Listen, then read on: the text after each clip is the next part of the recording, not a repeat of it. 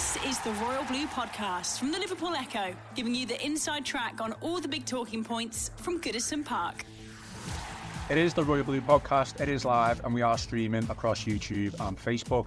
I'm Ian Croll and this afternoon I am joined by Chris Beesley. Chris, how are things? You okay? Still on a high after the last few days, the last few games? Yeah, just about. Yeah, it's nice that we've had this um, full week to enjoy it actually after obviously the, the back-to-back victories. Didn't have long to enjoy the, the Newcastle United one. So um, yeah, getting getting the full week almost there after Chelsea. That's uh, pretty nice, I'm sure, for all Blues. No, it definitely has been a nice couple of days, basking in the glory of three wins in a row. Hoping it's going to be four against Burnley on Saturday, come Saturday evening. Just a few things before we get going properly. Uh, please submit your questions in the comments section. We will try and get through as many as possible. And also, please remember to like, subscribe, to our Facebook page and YouTube channel. Please show us some support. Chris, to the agenda then today, it's all about Abdoulaye Doucouré.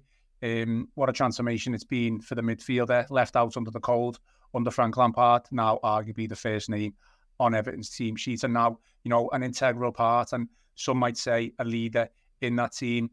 Chris, you've you've written a piece today, um, which if you know you're watching on YouTube and Facebook, uh, if you'd like to read that piece, you can find that article in the YouTube description, and you can also find that link to the article in the comments section as well. So, Chris, I'm just going to read out the headline so people are aware yeah. of what it is.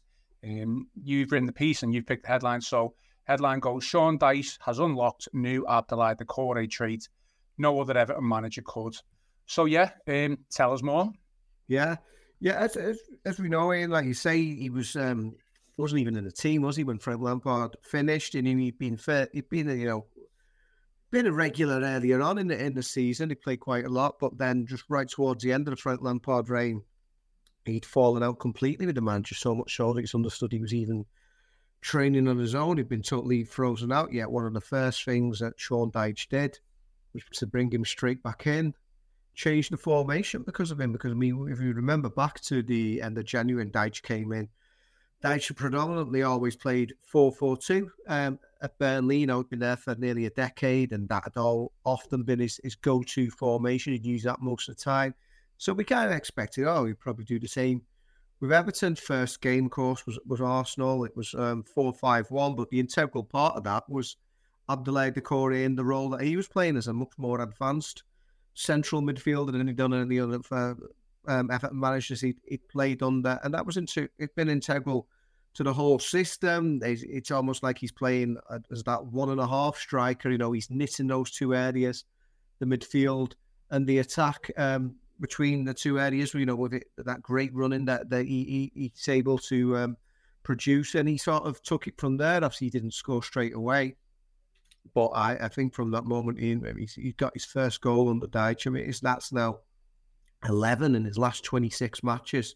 So that's a strike rate we worked out of goal every 2.36 games. It's a sort of strike rate that the best strikers would be proud of. You mean compare that to Dominic Calvert Lewin, one of only four Everton players to have got to 50 Premier League goals for the club. He's done that in goal every 3.86 games. You know, you know if Doucouré is a midfielder averaging 1.2, sorry, one every 2.36. Obviously, we're not expecting to keep that up forever. But I mean, it's an incredible um, purple patch he's been through, and I uh, know he's, he's done that both the running last season, helping them to stay up, and of course the most important goal, you know, against Bournemouth to retain Premier League um, safety, and then you know he's carried on that this season, including goals in both of these victory home victories um, this past week against both Newcastle United and, and now Chelsea.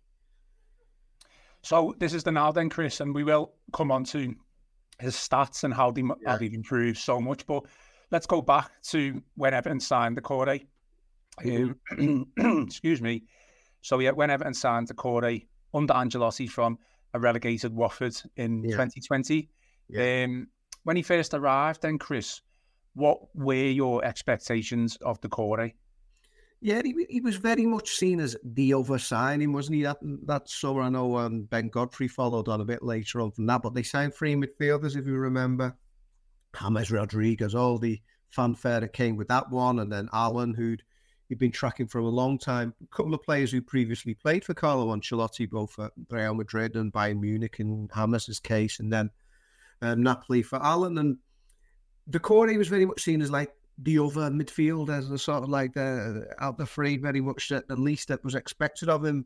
Ancelotti admitted later that he'd not even been on his on his radar, been a player um, recommended to him by the club. Uh, Marcel Brands had been tracking him, and he liked him. And um, uh, Ancelotti actually came to really sort of appreciate his, his efforts and um, what he brought. Yeah, I mean, think from my own point of view, I seem to remember that you know he was highly rated as someone who was a bit different for Everton in terms of the midfield. Um, in, uh, just the way he, he was a box to box midfielder.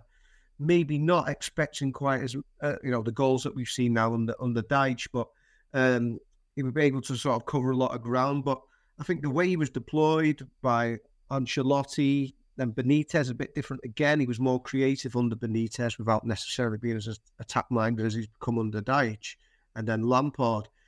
Those three managers weren't really able to get anything out of him that uh, obviously Dyche has done, and that you know it's a testament to you know what uh, Dyche and his staff what what they've been able to bring for him. But yeah, what I was expecting at the time was somebody who would give you a lot of running and could bring that that, that energy in, into the midfield um, back in 2020. I mean, he, he definitely wasn't like the the star signing as such. I mean, he did come for a lot of money, but like you say, we we bought the likes of James Rodriguez and Allan in that window, so he wasn't kind of coming in to be the, the star of the team, was he? Do you think he was just brought in to be, you know, the engine within within that midfield?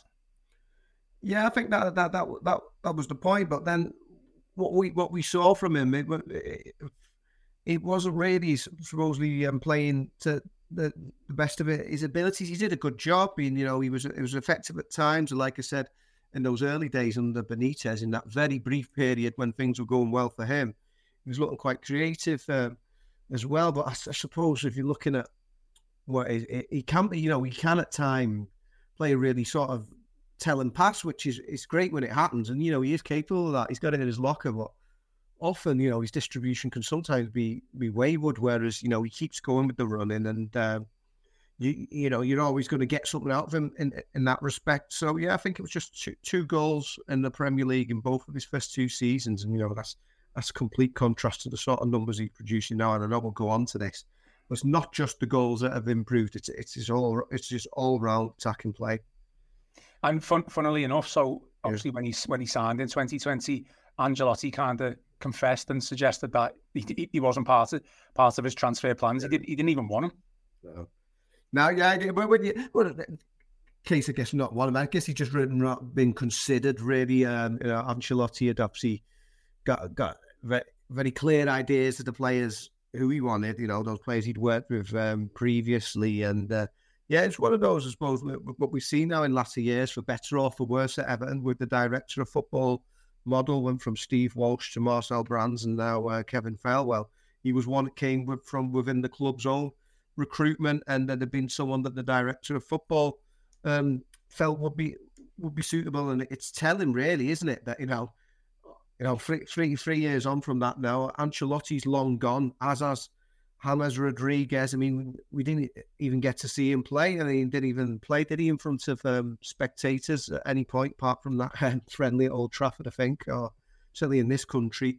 And um, Allan stuck around a bit longer, but I think he flattered to deceive. We know what we're all expecting from him, really. He was a big disappointment, and the, the pair of them have sort of moved on to lesser things since then. So, yeah, it's, it's telling that the, Doucouré is still very much at the top of his game. and He's going – from strength to strength. He's what we call in football the wrong side of 30 now, but you know, no showing no signs of slowing down. He's still as energetic as ever. He's signed that contract um, extension and as important as ever forever. And because of this uh, increased um, attacking element to, to, his game, which we um, discussed in the piece.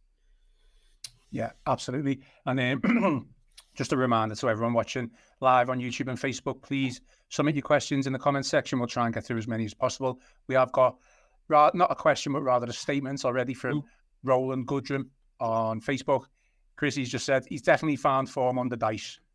Yeah, well, well, well, he has, hasn't he? I say, you know, to be fair, the players had to do it himself, but Dyche has found form from the core. You got to give them the manager a lot of credit, I think, for this. It was a bit of a bold move when we first saw him in that sort of advanced position. We thought, yeah, he's going to be like in the thick of things in the engine room. But you know, to give him that license to roam and to to get upfield and support the striker. Um, yeah, it's, it, both the manager and player deserves a great credit for this sort of renaissance that they're enjoying and the the importance that he brings to the team now.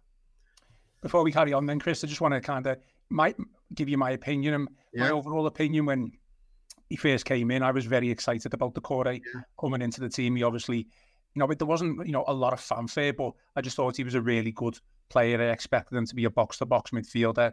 Um, but I felt like even though in his first, you know, season, maybe 18 months, you know, people considered him to be a success. I kind of wanted more from him. And, yeah. you know, I wanted maybe what he's doing now. Um, obviously, that comes with, you know, playing in different positions, you know, the trust that that particular manager has with, with you. But am I being a little bit harsh or am I being fair on his first 12 to 18 months?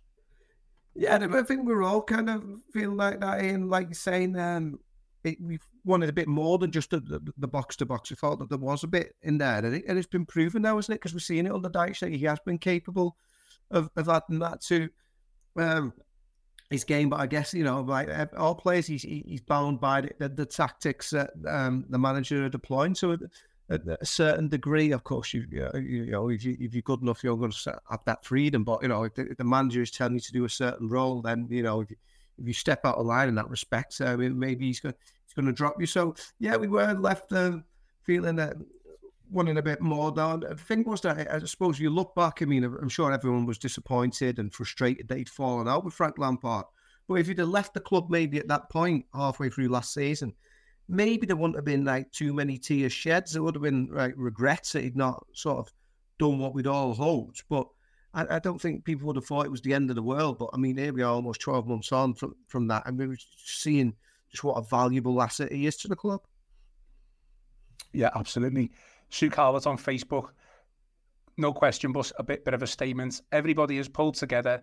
There seems a real team spirit now. Standards have risen across the board, and there are fewer egos dominating the squad. Would you agree with that?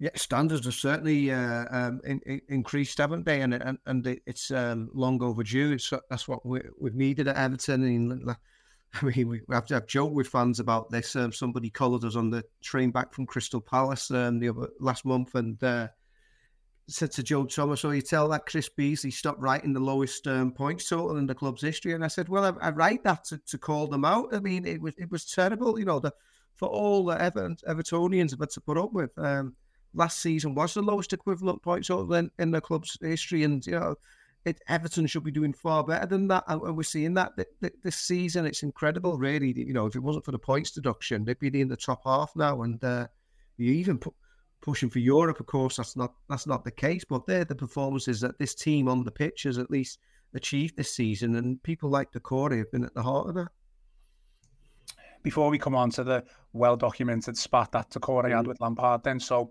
JDEFC on YouTube says a very unorthodox number 10, tall, gangly, awkward, but it works. Um, pops up all across the front and fastly becoming a fan favourite in the Tim Cahill moles. Do you agree with that one? Yeah, I agree. I have compared him to Tim Cahill actually in, in my analysis um, after the, the Chelsea went because, well, like you say, he's not. He's certainly not your classic number ten, and we discussed this on the podcast earlier in the week probably does help that unorthodox sort of nature of him in that teams don't quite know how to handle him or what he's gonna what he's gonna do. But um, yeah, I've never had that for a, long time, and the reason I compared him to Cahill was that Cahill's usually popular player, pick, um, came up with goals at important times for Everton. But if we, if we look back, if we're honest, you know, in terms of his, his all round play, it's not like he's an incredible passer, even though he's a very aggressive player. It's not like he's an amazing tackler. It's not like he was the fastest player in the in the world. He probably didn't cover anywhere near as much ground as as Doucouré. But what they've both got is that knack. Um, Dyche describes. He calls him jo- um, Johnny on the spot of, of, being there at the right times and of finishing these chances when they come their way. And I know Fellaini sort of was that awkward customer in a similar attacking midfield role in, in Moyes' last year or so Everton after um, Cahill had left. Um, but Everton arguably haven't had this for over a decade since Moyes was in charge in the days of Cahill and Fellaini of having somebody like this from midfield who could get up and provide these kind of goals. So yeah, you can certainly compare him to, to Tim Cahill, and I and I agree there with the comment that you know that, that unorthodox nature and the fact that he is different and um, you know gangly, like you say, uh, probably is in Everton's advantage. So we've also had a question from Toffee too on YouTube, but before I I read that out, Chris, I kind of want to move on um, onwards to like through it to Corey's Everton career. Yeah. So when uh, Ancelotti left, uh, the successor was Rafa Benitez, and then he was kind of deployed more of a in a creative role a little bit further forward. Was that kind of the, the start of? I mean, I'm not giving any credit at all to, to Rafa Benitez whatsoever, but you, you could maybe you could maybe see Doucouré would be better suited to, to playing up front. Yeah, uh, was, up front as a as an attacker. Yeah, attacking yeah, more advanced role. Um, it was a bit weird, really, because yeah, like I said, there were times I remember him playing some some lovely sort of diagonals at times and some really sort of telling passes. Because, like I said earlier, he has got that in his locker, but then he's not really always the greatest passer at the ball. I think Dyche is utilising him better in terms of using that motor and getting him up and down the pitch. So it's not just be sheer bloody mindedness from Evertonians. Don't give Rafa any credit, but I don't think that Doucouré was ever going to be some amazing playmaker in, in that respect. Again, it, maybe somebody getting a different tune out of him, but not quite getting the, the best out of him again. So yeah, it, it, was a strange one. It did. It was effective at times, but not nowhere near as as effective as this kind of role has got on the Dyche, which I would argue is quite a, a, a very different um, attacking role. To the point in his Everton career, then where it seemed like he was at a crossroads. Um, mm-hmm. Frank Lampard came in, and you know after a certain period of time, he just completely fell out of favour with Lampard, and not not just to the point of falling out of favour. You know, they'd obviously had a bit of a falling out, you know, a well yeah. publicised spat. Are you able to explain the situation and kind of what happened yeah. there to those who don't really know what happened? Because to be honest, yeah. I'll, I'll, let you explain, but you know, from quotes from Doucouré, he doesn't really know himself. The Royal Blue Podcast from the Liverpool Echo. The Royal Blue Podcast from the Liverpool Echo. yeah, if Abdoulaye Doucouré claims he doesn't even know, and uh, who, who am I to say what actually happened? I think, by from what my understanding of the situation was that, yeah, like a lot of times there is in the football dressing room, there were crosswords. I mean, something was said out of turn, and the, you know, the, the power is people say that players have got power now, but ultimately, you know, it's the manager who's who's in charge, and that left Doucouré. Of course, it was very late in Lampard's reign, and perhaps that's what happens. It's desperation stakes, isn't it? When you when you're on the brink and you, you make big decisions like that. But yeah, the Doucouré was left out the cold. Was actually, I understand, training on his own at, right at the end. So um, that was, a, a, I'm sure, a real shame all round. And uh, Doucouré himself, like you said, uh, claims not to uh, quite know why that happens. I'm sure he knows what was said between the pair, um, and certainly something must have been said. But yeah, you know, he's not disclosed exactly what the, the nature of the fallout was, but yeah, he's actually, you know, something was said within the dressing room, and Frank Lampard felt that um, he, he he'd crossed the line. But yeah, the, um, a lot of new man, a players get new opportunities when a new manager comes in, and what a dramatic transformation from Doucouré from going from being the you know the one player who's out in the cold and separated from the rest of the squad to you know now almost a year on uh, being the main man. I mean, the, the quote from Doucouré, I think this was probably around the time, maybe a little bit after. To be honest, I did not really understand what had happened between yeah. me and him, obviously referring to Lampard. Is the phrase, let me make sure I get this right and I don't mess it up, is the phrase from Lampard, Lampard's point of view, cutting off your nose to, to spite your face, does that come to does that come to the fore or, you know, was Lampard... Would, if he was deploying Doucouré to um, the extent that Dyche was. Was he if he was getting the tune out of Doucouré that Dyche was getting out, he certainly would be. But the fact was that you know whether how much was down to the player, how much was down to the manager, he just wasn't anywhere near as effective under Lampard. So Frank at the time would have probably not seen that as being such a, a pivotal um, decision. It's not like uh, um, as always, you know, if, if Sean Dyche decided he wasn't going to play Jarrad Branthwaite now, it's nowhere near that sort of situation, is it? I mean, he, he, he wasn't firing on all cylinders then. So, yeah, he could say cutting his nose off to spite his face, but the, the player was was a lot less effective at that period in time. Yeah, absolutely. I completely agree. Massive turnaround. To a question then from Toffee, mm-hmm. number two on YouTube. I mm-hmm. think we'll probably know the answer to this, Chris, because I think it was uh, only recently, but Toffee2 on YouTube has said, would you give Doucouré a longer contract? Um, obviously, he's just signed the, the extension now. So I think at this stage of his career, given that he is 30 years of age, having him signed down to the end of next season, so to the point when the club expects to move in the new stadium, I think that's that's fair enough. There's no need to go beyond that at that particular stage in time. That business has been taken care of in in house, and I'm sure of um, I mean, has always seemed very happy at Everton, even when things weren't going particularly great for him. He, he, he, seemed to speak quite genuinely of his affection for his club and the fact that he enjoyed enjoys being here. So, yeah, I think that's just fine at the moment. Got him down there for uh, an, another 18 months, and you know, if things continue in the way they are, I'm sure we get looked at again. But like you say, yeah, that one's been dealt with, and uh, at this stage of his career, that, that that's fine, I think. No, yeah, I completely agree. Toffee2 on YouTube again has said, in my opinion, we should tie him down for as long as we can. And if he, another club may come in and get him for the steal. But as you you know mentioned, 2025, you know, he's the wrong end of 30 or, you know, yeah. past past 30 now. Yeah. You know, there, there, there does come a time in a midfielder's career who's got a massive engine that it does start to to wind down a little bit. But at this moment in time, he's an Everton player and he's definitely not going anywhere until after that contract expires. Mm. Um, yeah, you, you would think so. I'm sure there, there'd be interest now. There'd be a lot of teams probably thinking they, they missed out. Um, teams who might have been interested um, uh, last um, January. Uh, yeah, I mean, he's, he's, I understand he's one of the top earners at, at Goodison Park. I mean, he came in that era when a lot more money was being splashed about. But um, yeah, at the moment, every everyone seems very happy with, with each other, and uh, um, you would uh, because that's the thing I suppose with, with Doucouré now as, as effective as he, as he is given given his age he's not he's not one who's probably going to have a, a massive resale value. So I think um, be uh, everyone be happy of him staying put. How is his game altered then Chris? You know is it yeah. just a case of altered and developed really but how, is it just a case of him playing further up the pitch? You know it can't just be can't yeah. just be that. There's got to be other stuff to it hasn't it?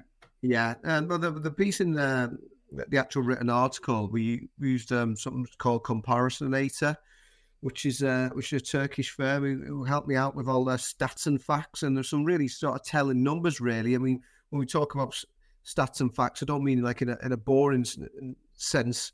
You know, people switch off because you think you're going to talk, you know, throw a load of numbers at them. But I think they're actually really telling, really. I just jotted them down uh, before. I mean, on the one hand, his defensive numbers have all gone down, but that's because he's being so attack minded and because um, he's so much more an offensive, potent weapon now. If you look at his attacking numbers, they've all gone up. That almost all of them have, have gone up. Um, his shots have doubled. He's averaging 1.39 a game now as opposed to 0.63. I said, uh, and there's actual shots on target that, they they've gone up um, that, uh, um, from point 0.51 to 0.75. He's dribbling the ball more. That's gone up almost to two dribbles a game as opposed to 0.63. And then his attacking actions, they've more than doubled. So that's actually the actual sort of movers he's doing in, in an attacking nature. And they've gone up from 2.2 a game to 4.86. And all this has meant that his actual expected goals, the old XG, I suppose the one stat that keeps getting banded about a lot of the time now. I mean, Dyche himself mentioned it when he was talking about the team earlier this season. Doucouré's XG has gone up from 0.04 per game, which is you know, very low, isn't it, to 0.34. So these these figures have all skyrocketed, and it's, it's, it's, sort of no surprise, really. It's about sort of, I suppose, it backs up these number crunches and the stats men, and something that is important though in modern football. Dyche was explaining earlier in the season how rather than sort of rip it up and start again when Everton were losing all those games at Goodison, he turned to the stat man and stat men and the Everton's data analysis team, and they said, "No, keep on doing what you're doing. You know, you, things will turn around." And they had the numbers to back it up, and these sort of numbers back up what Doucouré is doing. He, he is bound to be scoring more goals when these sort of numbers across the board are all increasing by so much, and it sort of vindicates, you know, that these aren't just stats just to throw in to embellish something. They actually mean something, these numbers, and they just sort of demonstrate just what an increased attacking uh, outlet he is. Sticking with the stats then, Chris, because I've got a yeah. few numbers from, from your piece basically that you've written. Yeah. you've written and you may have just touched upon them there, but yeah, basically he's, he's netted 15 times in 100 matches in all competitions. So it's like a strike rate of just under seven game every seven games. yeah, You know, they're not they're not amazing numbers, but no, it, that doesn't really tell the story, does it, of of Doucouré certainly. So compared to the last 26 matches, he scored 11, and now that Yeah. has gone down to literally every two in just 2.36 matches. So Yeah. absolutely massive difference compared to what he what he previously done under the uh, previous regimes.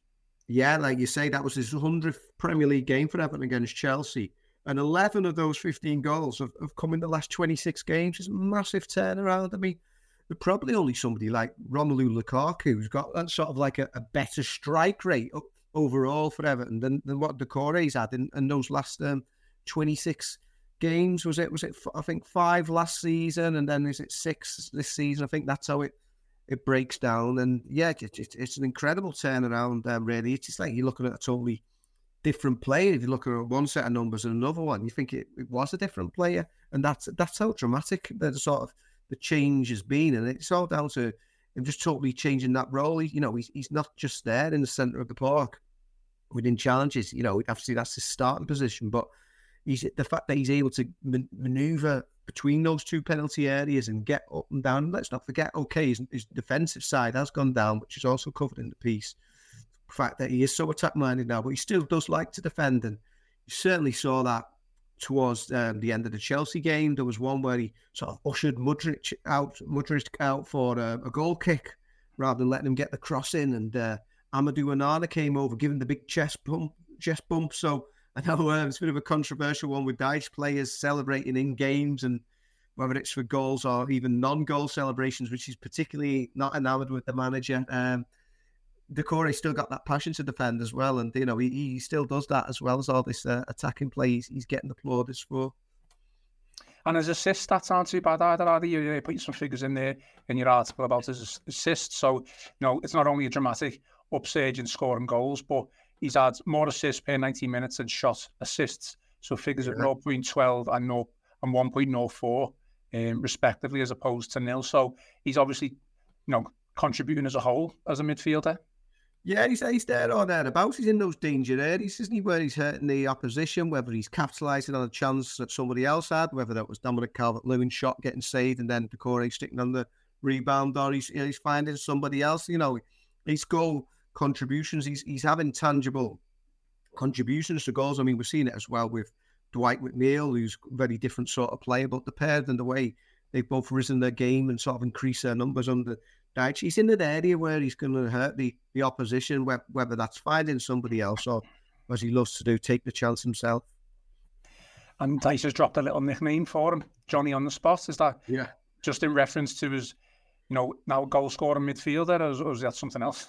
Yeah, no, no, that's just a, that's just him being in the right place at, at the right time. Nothing more uh, sort of elaborate than that. I mean, it's, it's what the these um, natural finishers are, aren't they? They, they get they appear in in the right moments, and I think that's why I was thinking back to to Tim Cahill. He he just pop up, wouldn't he, in, in those dangerous moments? Um, obviously, you've got to have a bit of an instinctive finisher, but you know they. they- They're just there at the, the big moments, and uh, like we said earlier, no more bigger moment than uh, than Bournemouth last game last season. You know, the the goal that preserved um, Everton's um, status in the top flight. Know, they, they prevented the first relegation in 72 years. And let's not forget that brace in the uh, the game at Brighton earlier in that month. I mean, when he set Everton on the way after about 30 seconds, wasn't it? And it was that huge victory which sort of shifted the whole momentum of the relegation battle and sort of moved everything into Everton's favour. There have been some really um, important goals at uh, important moments.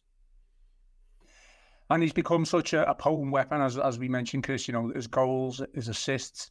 Is it is it a case of Dyche just trusting Doucouré? You know, Dyche basically just trusting the players that he's already got at his disposal. I mean, there's a quote here before you go on to answer. So Dyche has said, I've long been an admirer of Doucouré, Doucouré's qualities, and from mm-hmm. the moment I became Everton manager, I was keen to get him into our team and for him to show what he can do. So, you know, it, it it's for me there. The, Doucouré's always had, you know, some qualities as an attacker midfielder. maybe just not being used correctly. Dyche surely is just putting trust in. I mean, it, you could probably say that this for a couple of players as well. Certainly, Doucouré and, and like the likes of Mykolenko. But is it just players being feeling trusted and wanted effectively at the club? Yeah, yeah, like you said, it, it is that trust because he also says that it's ultimately it's them who's got to do it, isn't it? He can he can only take them so far. He can show them what to do. They need to go out there and, and do it themselves. And I guess that is the the, the trust and the, the, the fact, like you say, that's a very good example of Vitaly Mykolenko because he's one. You know, um, it was quite damning, really, that he was playing under uh, Frank Lampard had Ashley Cole, you know, best left back in Premier League history, his first team coach there. And Mykolenko was struggling. He was out of position.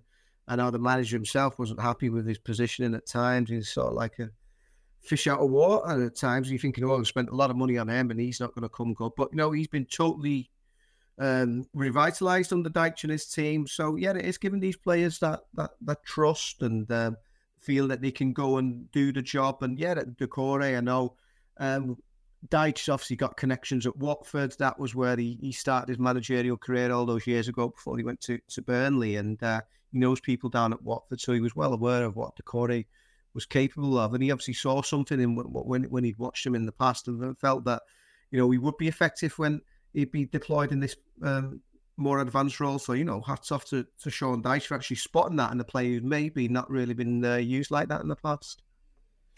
And as mentioned, Chris, the player has committed himself to the club until 2025, so he's going nowhere. I don't think we have to worry about any of that. And whatever happens now, you know, Doucouré has ultimately thrust himself into Everton folklore history. You know, yeah. that goal against Bournemouth last season, probably out of all the goals that he scored for Everton, the most important goal that he's ever scored in his Everton career, probably one of the most important goals that he, he will have scored in his entire career. Um, what a day that was, you know, maybe an unlikely hero at the time. Did we expect Doucouré to, to be the one to score that goal and, and keep Everton up? Either way, it doesn't matter. He scored an absolute worthy of a goal. It went in the back of the net. Everton survived for another season, and um, Doucouré again is, is become an absolute, you know, blue hero at, at Goodison Park, hasn't he? Yeah, it's funny. Like the, the I mean, I'm a, I'm a veteran of all three of those Everton uh, last day escapes. Um, I've seen the press box for the last one, but you know, I was there against Wimbledon in '94, against Coventry City in '98. This was very different actually because well, you know, the fact that it was in Everton's own hands. I mean, it was you know still wasn't was anything but relaxing. But um, um, yeah, it was you know midfielders who maybe weren't so obvious um, heroes you would have thought at the time who came up trumps both occasions. Barry Horne in '94, uh, Gareth Farrelly in '98. You know, you're going to be remembered forever if you do that. I mean, they're two very sort of different characters.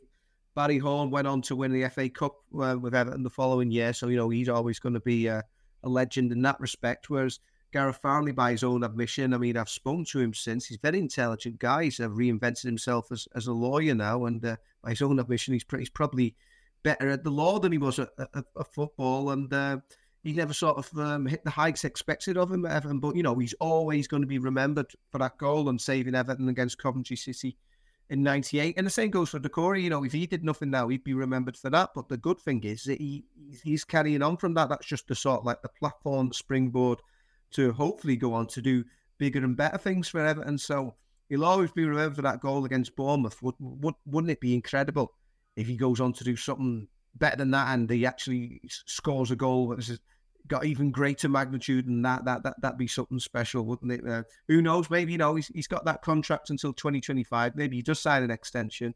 Who knows? He might even score the first goal at the new stadium. Might have that one. That would be special, wouldn't it? To be honest, it would be very special. Yeah. Um, yeah, Chris. I think that's all from today's show. Amounts of questions, but it was, you know, a short one. Is it is it worth just? I, I did see um, Mason Holgate might be on his way back to Goodison Park from his from his loan at Southampton. If that that hasn't happened already, is it is it worth just relaying a little bit of information on that? It's been, it's been uh, well reported, but um, from my understanding at the moment, there's nothing imminent in that respect. Certainly been very disappointing for Mason down at Southampton. You thought going through the Championship club, that'd be the you know chance for him to relaunch his um, career. But um, yeah, I know there's been a couple of reports on that one, but as as far as I understand, there's nothing uh, in in the offing um, at the moment. Okay. Well, we will leave it there. A short show for today, all about Abdoulaye Doucouré. If you're only just joining now, please rewind and give it a watch back. Um, also, remember to give Chris's piece a look at a look over. It makes for good reading. You can find that piece in the YouTube description of this YouTube live stream, as well as the Facebook uh, Facebook stream in the comments section. Again, like I say, give it a read. It's a really good read, and I'm sure you'll enjoy it. Everything about Abdoulaye Doucouré's Everton transformation. Chris, thanks very much for joining me. Is there anything else we should look out for before we go? Is there anything else we should look out for on the website this evening regarding? Yeah, we've got. I, I can confirm, confirm now. Yeah, we've got the the lovely Alder Hey um, pictures on on the way. As we know, Everton terrific. They make that annual um, visit to Alder Hey Children's Hospital, meet all those um, poorly children who are unfortunately having to spend Christmas time in, in hospital, and there's some some lovely um, photographs coming up for that one. So look out for that one. Okay, fantastic stuff. Okay, everyone, thank you, and everyone for watching on YouTube and Facebook. I've been Ian Croll with Chris Beesley, and this has been the Royal Blue Podcast Live. You've been listening to the Royal Blue Podcast from the Liverpool Echo.